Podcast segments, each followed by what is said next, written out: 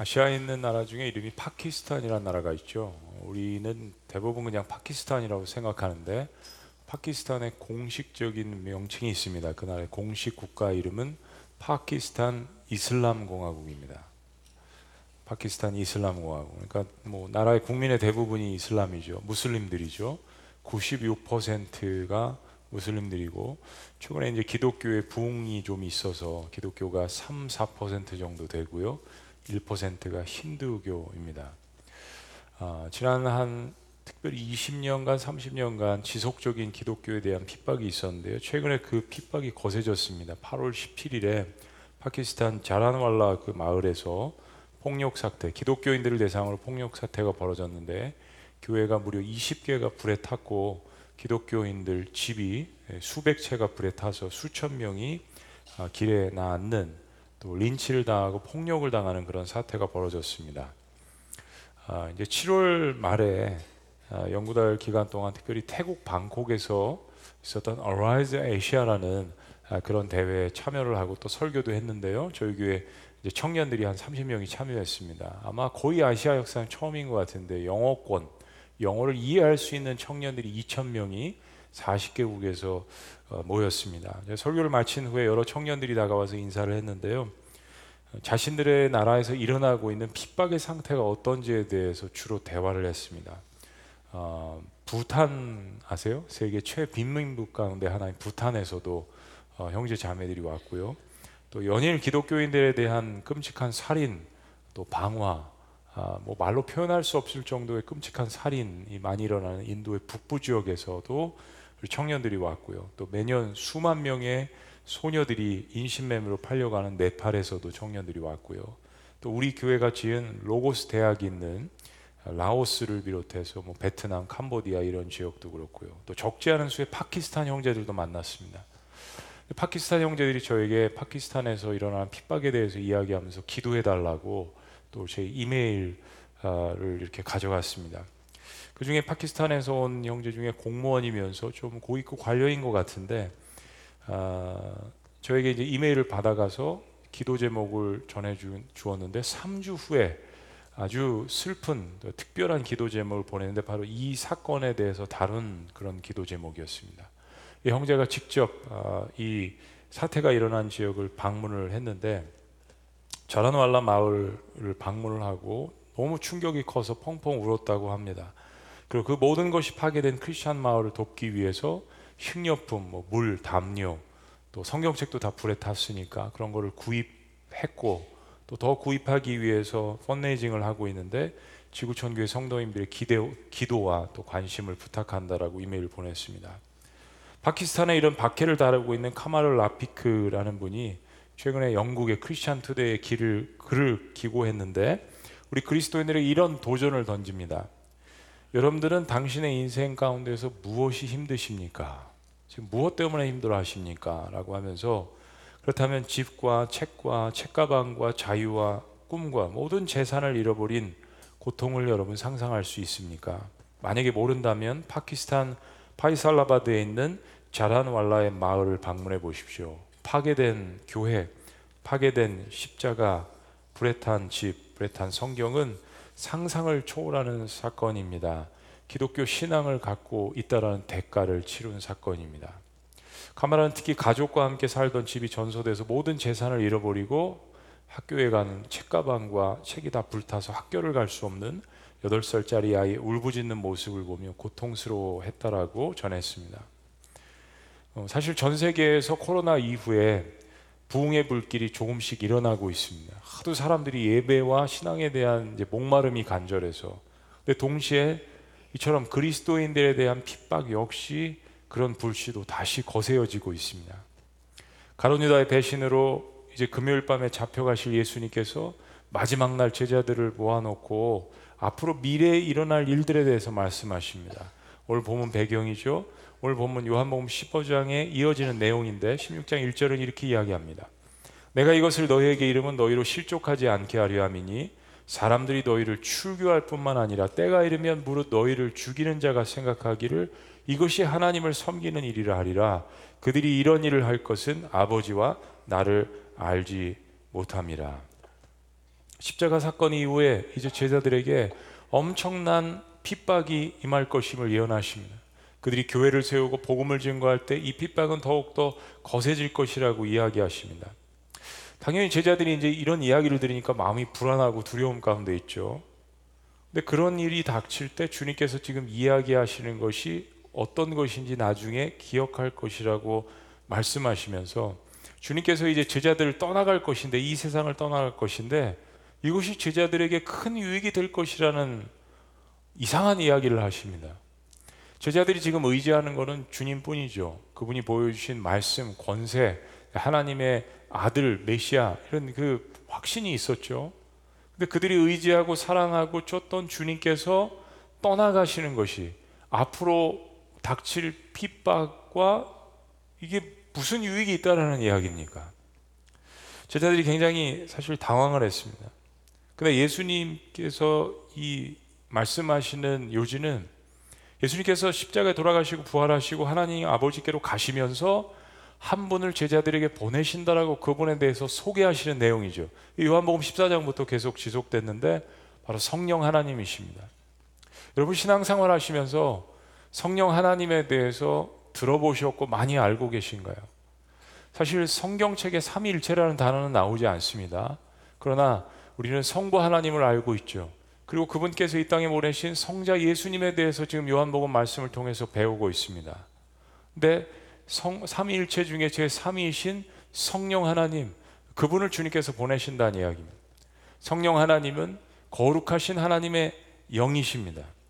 예수님 떠나가시면서 이 성령님이 오신다는데 우리는 신앙생활하면서 예수님께서 이토록 강조하신 성령님에 대해서 자세히 알고 있고 또 그분과 대화하고 기도하고 있는가 이것은 우리 그리스도인들에게서 굉장히 중요한 사실입니다.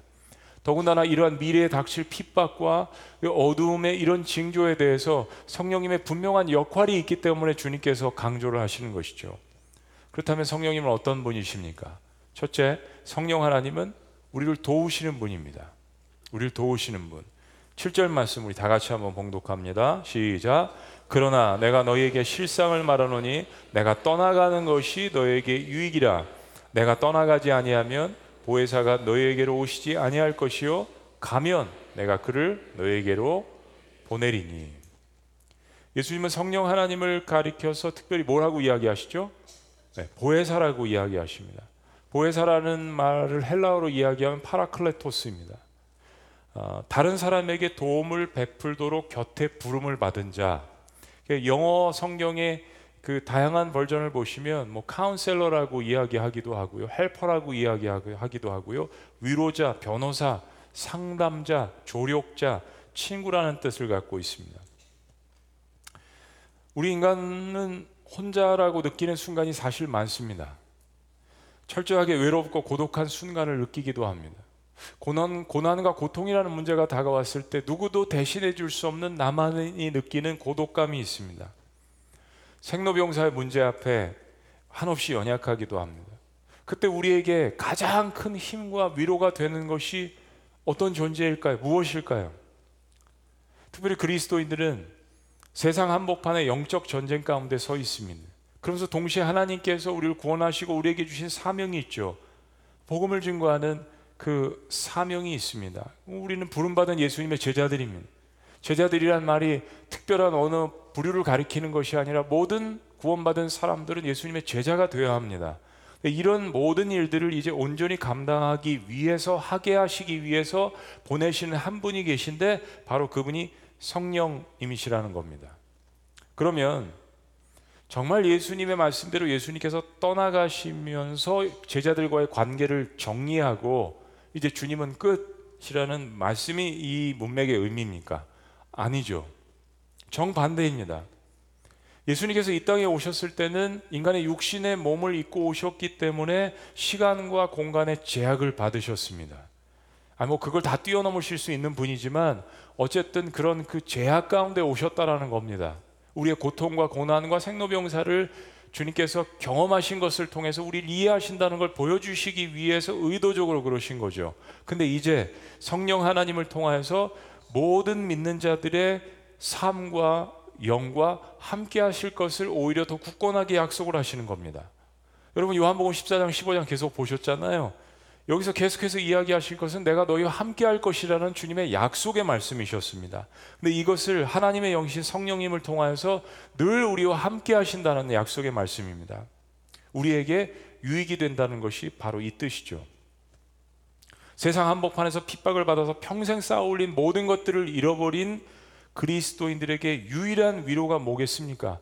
그럼에도 불구하고 내 상황과 내 처지가 그러함에도 불구하고 여전히 내 안에 계시고 내 옆에 계시고 내 삶에 함께 하시는 성령 하나님 그리고 그분을 통해서 거주하시는 예수 그리스도가 그분들에게 유일한 위로요 아니 강력한 위로기 때문에 그것을 경험하기 때문에 핍박을 받는 어둠의 그러한 죽음의 상황 가운데서도 그리스도인들은 신앙을 포기하지 않는 것입니다. 그것이 지금 전 세계 핍박받는 그리스도인들 가운데 강력하게 성령의 임재하신 가운데 나타나는 현상입니다.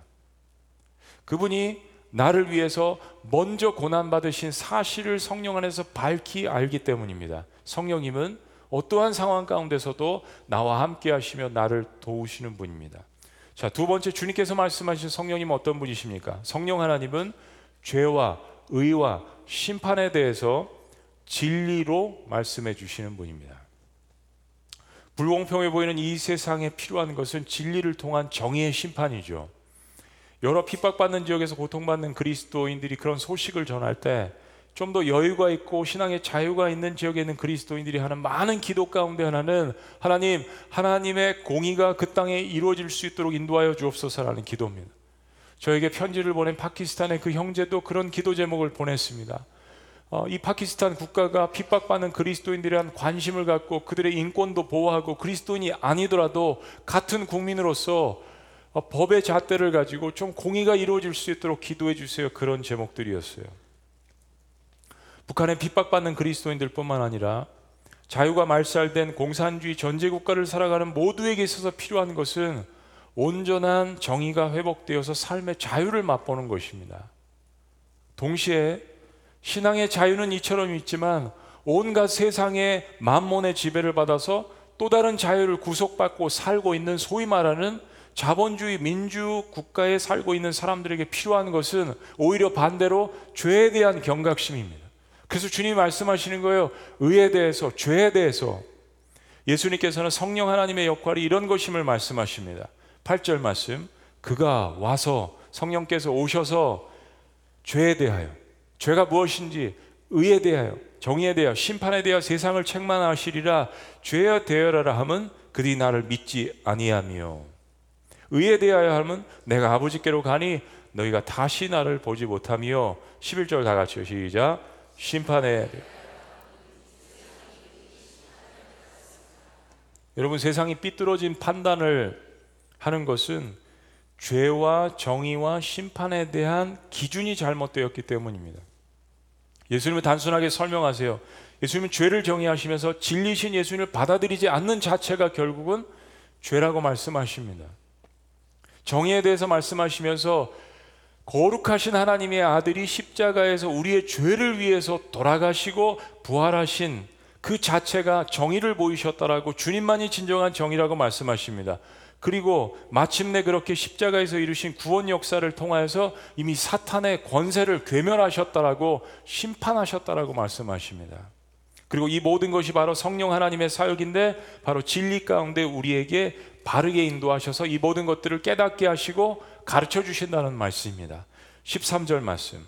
다 같이 시작. 그러나 진리의 성령이 오시면 그가 너희를 모든 진리 가운데로 인도하시니 그가 스스로 말하지 않고 오직 들은 것을 말하며 장래일을 너에게 알리시리라.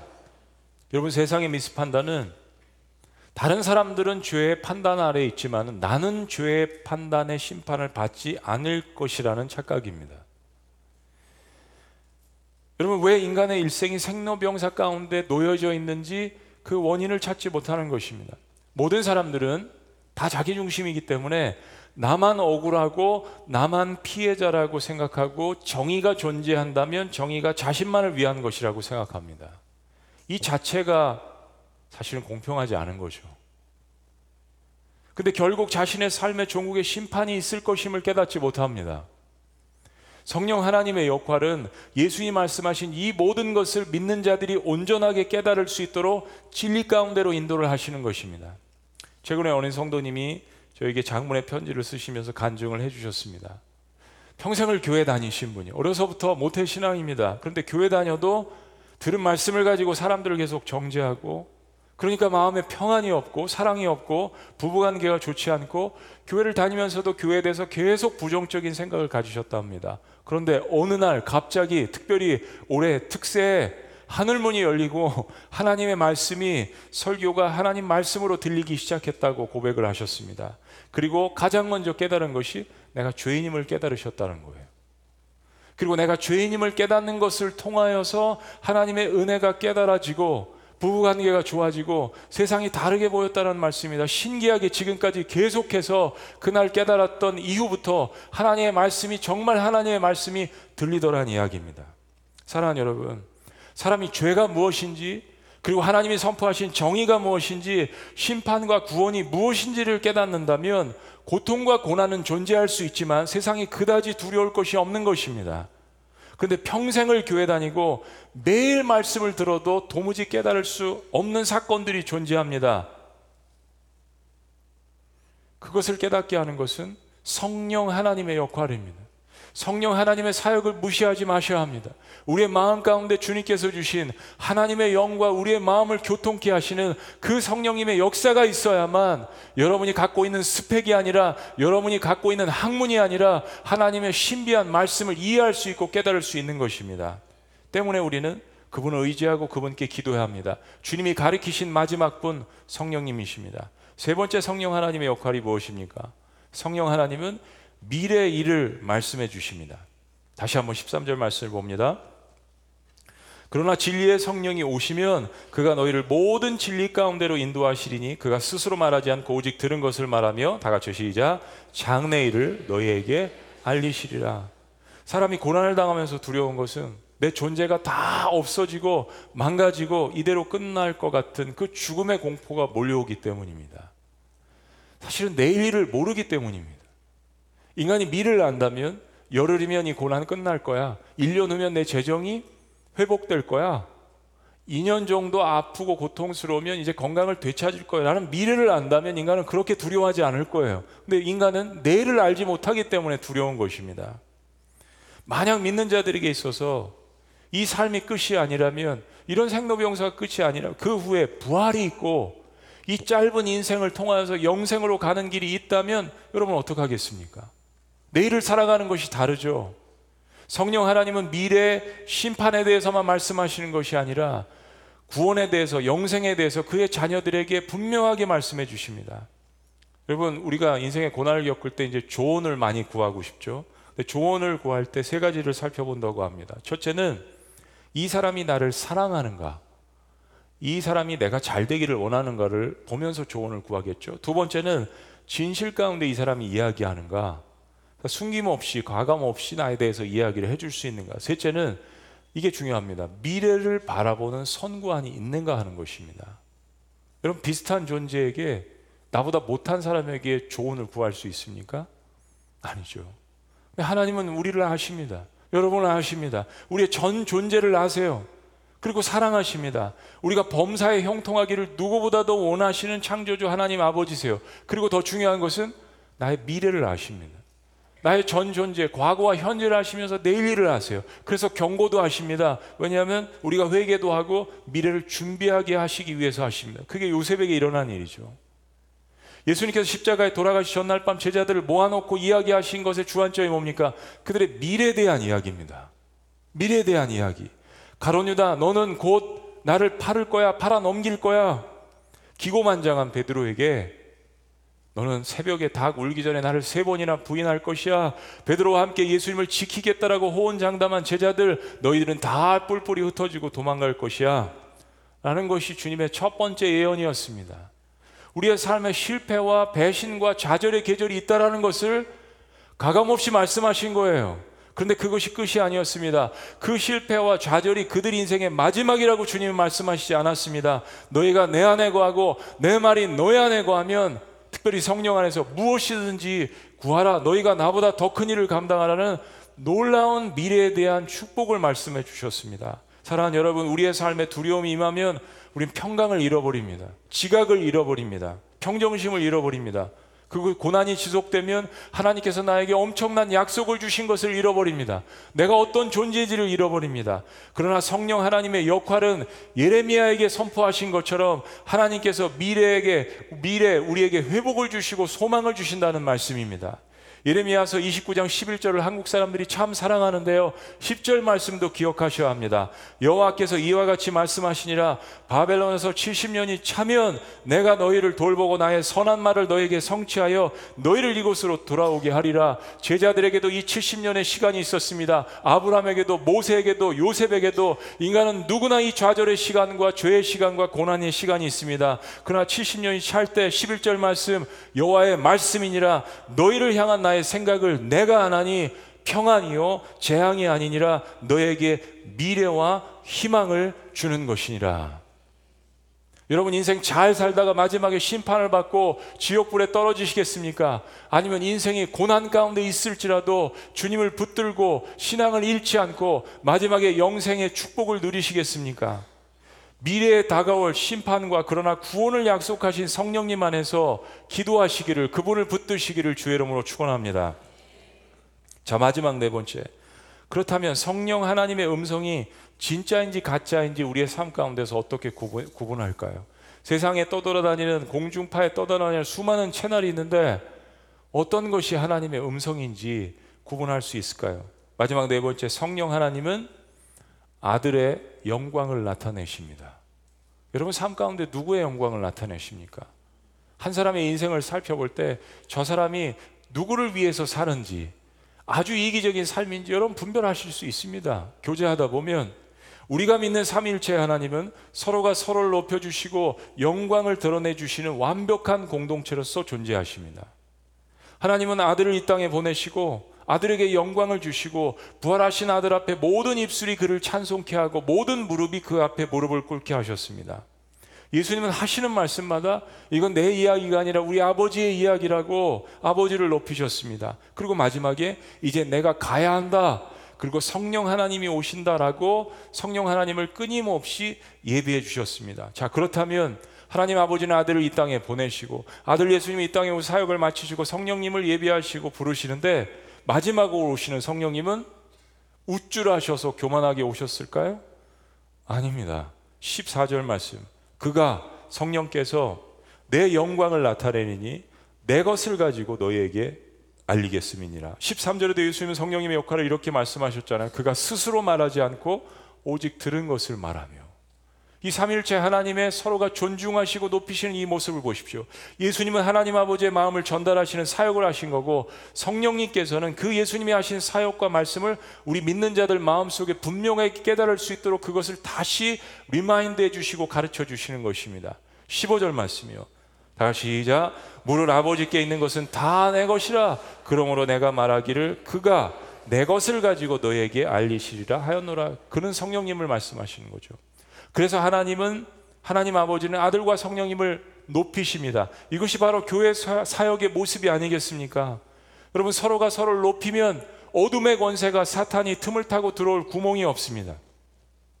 사역의 실패와 승리는 바로 여기서 비롯되는 것입니다. 서로의 영광을 보고 시기와 질투를 하고 서로가 물어뜯는 곳에 성령의 역사는 없습니다. 그러나 서로의 승리를 위해서 함께 울어줄 수 있고 함께 도울 수 있는 돕는 공동체, 세상이 감당하지 못하는 공동체가 되는 것이죠.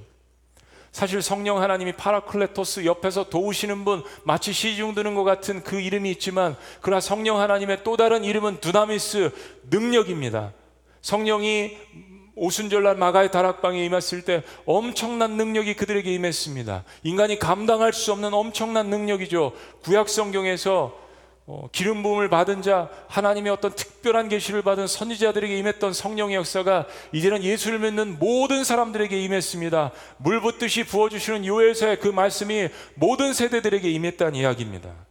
그런데 아들 예수님께서 그렇게 하셨듯이 성령님은 그 모든 것을 통하여서 아들의 영광을 드러낸다라고 말씀해 주셨습니다. 얼마나 겸손한 삼일째 하나님의 각각 모습입니까? 이것이 사탄의 사역과 하나님의 사역, 그리고 사탄의 음성과 하나님의 음성을 구별하는 가장 중요한 단어, 단서입니다. 사실 모든 그리스도인들은 이거 구별할 수 있어요. 그러나 두려움 때문에 이야기를 하지 않는 거죠. 두려움 때문에 알면서도 올바른 길을 택하지 않을 때가 있습니다.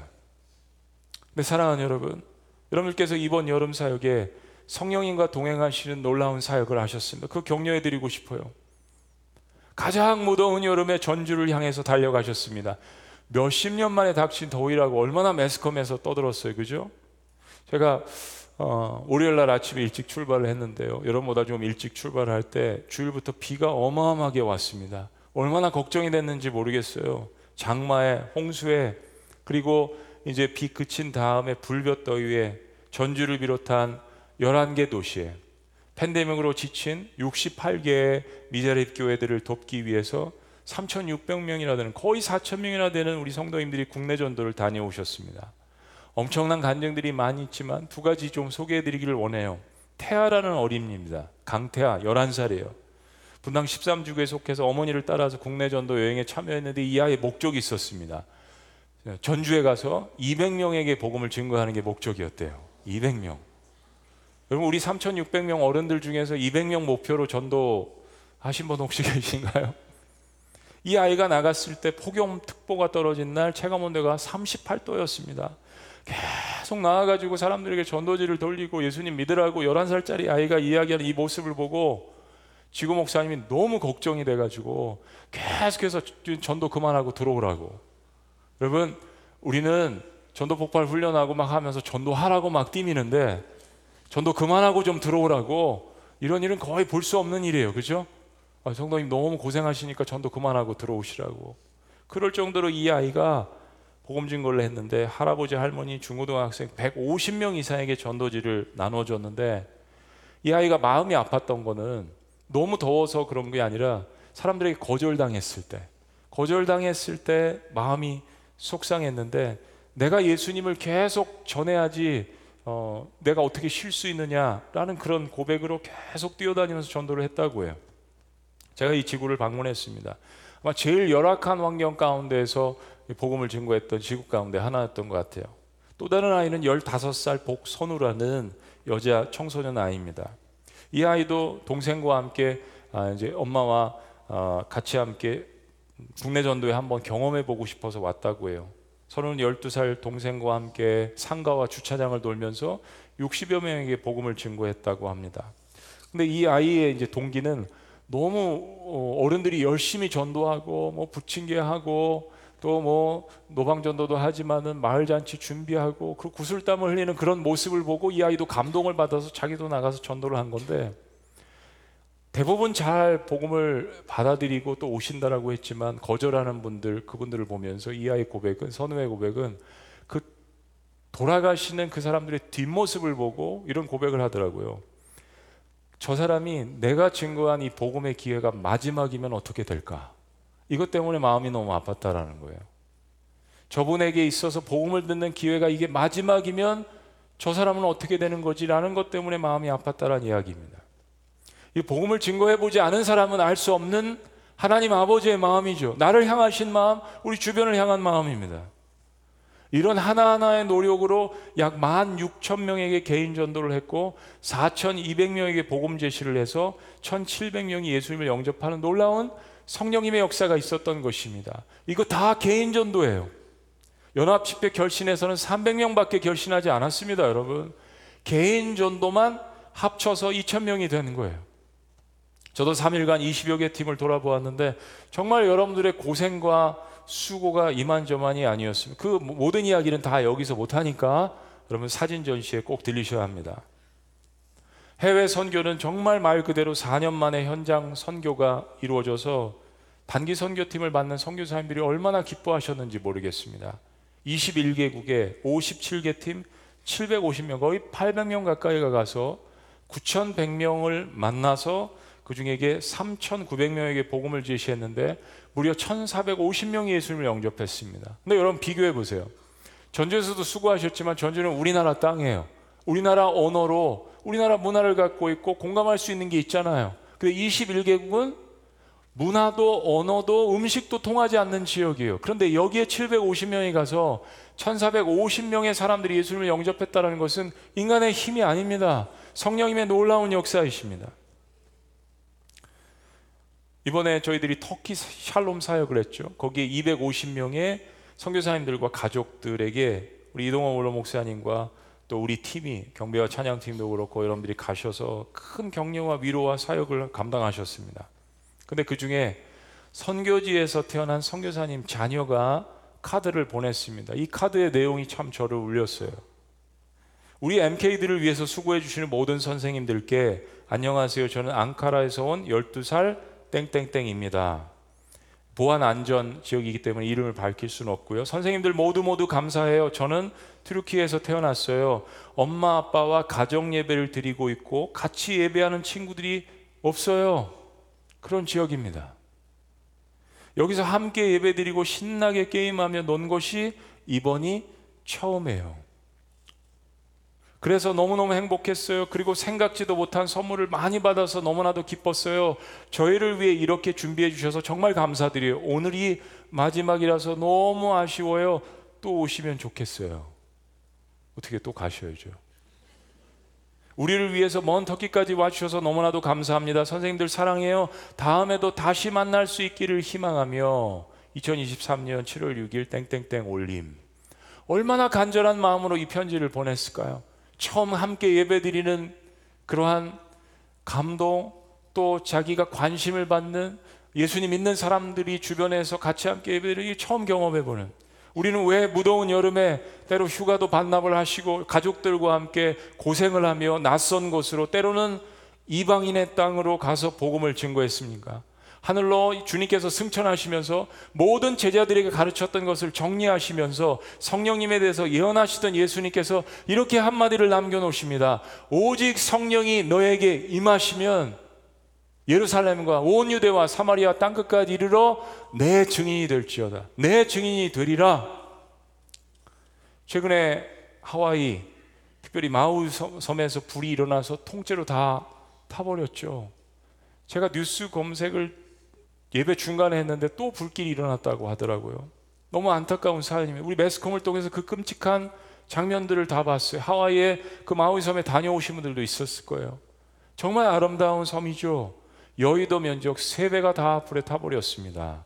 수백 명이 사망하고 실종자가 천 명 가까이 됩니다.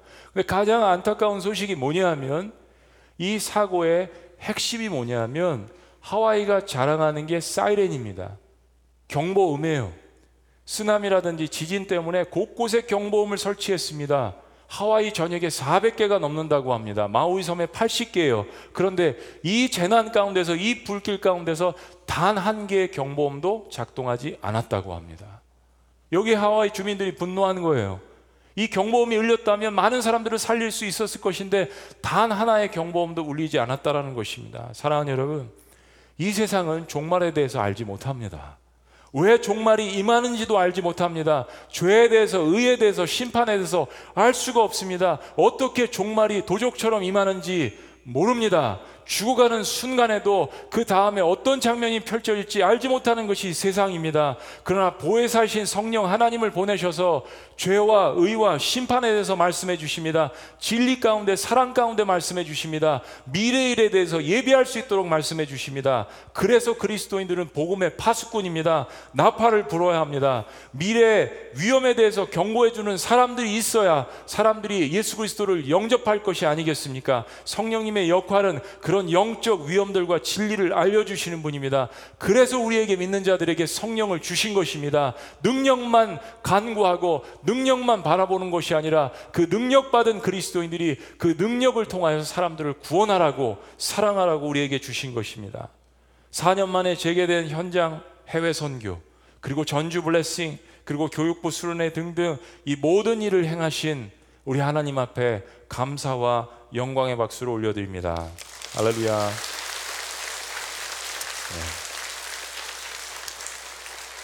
기도하시겠습니다. 살아계신 하나님, 다시 땅끝으로 우리를 보내시고 복음을 외치게 하시고 성령님 안에서 이 복음의 역사가 무엇인지를 선포하고 영혼들에게 다가갈 수 있는 놀라운 기회를 주신 것 감사합니다. 주님 성령님께서 우리의 마음에 좌정하실 때 그분을 사랑하고 존중하고 높이고 예수 그리스도의 복음을 증거하며 늘 하나님 앞에 영광을 돌리는 삶을 살 수 있도록 축복하여 주시옵소서.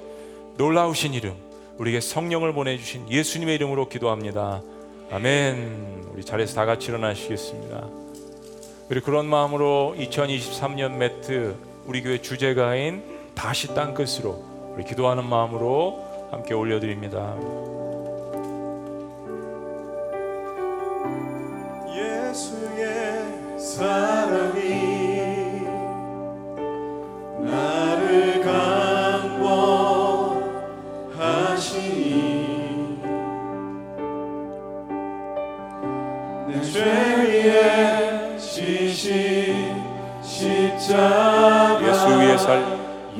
예수 위에 살리. 고백합니다. 주님이 필요. 주님이 필요한 그 영혼들을 향해. 그 영혼들을 향해. 주의 복음 들고. 주의 복음 들고 쉬지 않고. 그 사랑 증거하리 그 사랑 증거하리 다시 사랑을 들고 다시 사랑을 들고 주님의 마음을 품고 세상 끝에서. 세상 끝에서 다시 외치네. 십자가 다시 사랑. 복음 들고 다시 복음을 들고 주님의 심장 가지고 아버지 눈물 있는 곳 땅끝으로 다시 들고 고백합니다. 다시 사랑을 들고 다시 사랑을 들고 주님의 마음을 품고 세상 끝에서 세상 끝에서 다시 외치네 십자가 사랑 다시 다시 복음 심장 가지고 아버지 눈물 있는 곳 땅끝으로 다시 우리 나아가 마지막으로 다시 선포합니다. 다시 사랑을 품고. 다시 사랑을 들고 주님의 마음을 품고 세상 끝에서. 세상 끝에서 다시 외치네 십자가 사랑. 다시 다시 복음을 들고 주님의 심장 가지고 아버지 눈물 있는 곳 땅 끝으로 다시 나아가리라 분 정도 온 지구촌 교회 성도님들이 합심하여서 하나님 핍박이 있는 그곳에 고난이 있는 그곳에 주의 성령께서 역사하여 주시옵소서 보호하여 주시옵소서 치료와 회복이 있게 하여 주시옵소서. 무엇보다도 저희들 부족하지만 그 땅을 밟으며 전주 땅을 밟으며 곳곳에서 복음의 씨앗을 뿌렸습니다. 하나님 놀라운 열매가 있게 하여 주시옵소서. 우리 주여 한번 외치시며 합심하여 기도합니다. 주여 주님 다시 한번 사랑의 마음을 가지고 주님의 마음을 가지고 세상 끝에 나가서 외쳤던 하나님 주의 백성들을 기억하여 주시고 복음의 씨앗이 곳곳에 뿌려져 싸우는 온전한 열매가 있게 하여 주시고 하나님 영광 받아 주시옵소서. 고난 가운데 뒷밭 가운데 있는 그리스도를 위로하시고 격려하시고 하나님께서 함께 하시는 놀라운 회복의 사정이 있도록 주여 인도하여 주시옵소서 우리는 힘이 없지만 죄에 대해서 의에 대해서 심판을 말씀하시는 성령의 역사가 있게 하여 주시옵소서 하나님 감사합니다. 우리에게 성령을 주셔서 죄와 의와 진리에 대해서 심판에 대해서 사랑 가운데 우리에게 선포하여 주신 것 너무나도 감사합니다. 매트 이금 이상을 통하여서 수고한 모든 주의 백성들 그리고 이곳에 남아서 예배와 기도의 자리를 지킨 주의 백성들 그리고 교육 부수련회를 위한 수고하신 모든 분들 주여 격려하시고 위로하여 주시옵소서. 그리고 우리가 뿌린 복음의 씨앗이 성령의 능력 가운데 그 땅에서 강건하여 줄 수 있도록 역사하여 주시옵소서. 이제는 우리 주 예수 그리스도의 은혜와 하나님 아버지의 극진하신 사랑과 성령님의 감화교통 역사하심이 성령의 놀라운 역사를 주신 것을 다시 한번 깨달으며 의와 진리와 심판에 관한 복음의 말씀을 사랑 가운데서 증거하기를 원하는 주님의 모든 백성들의 놀라운 사역과 선교지에 있는 모든 핍박받는 그리스도인들에게 지금부터 영원토록 함께 하시기를 간절히 축원합나이다.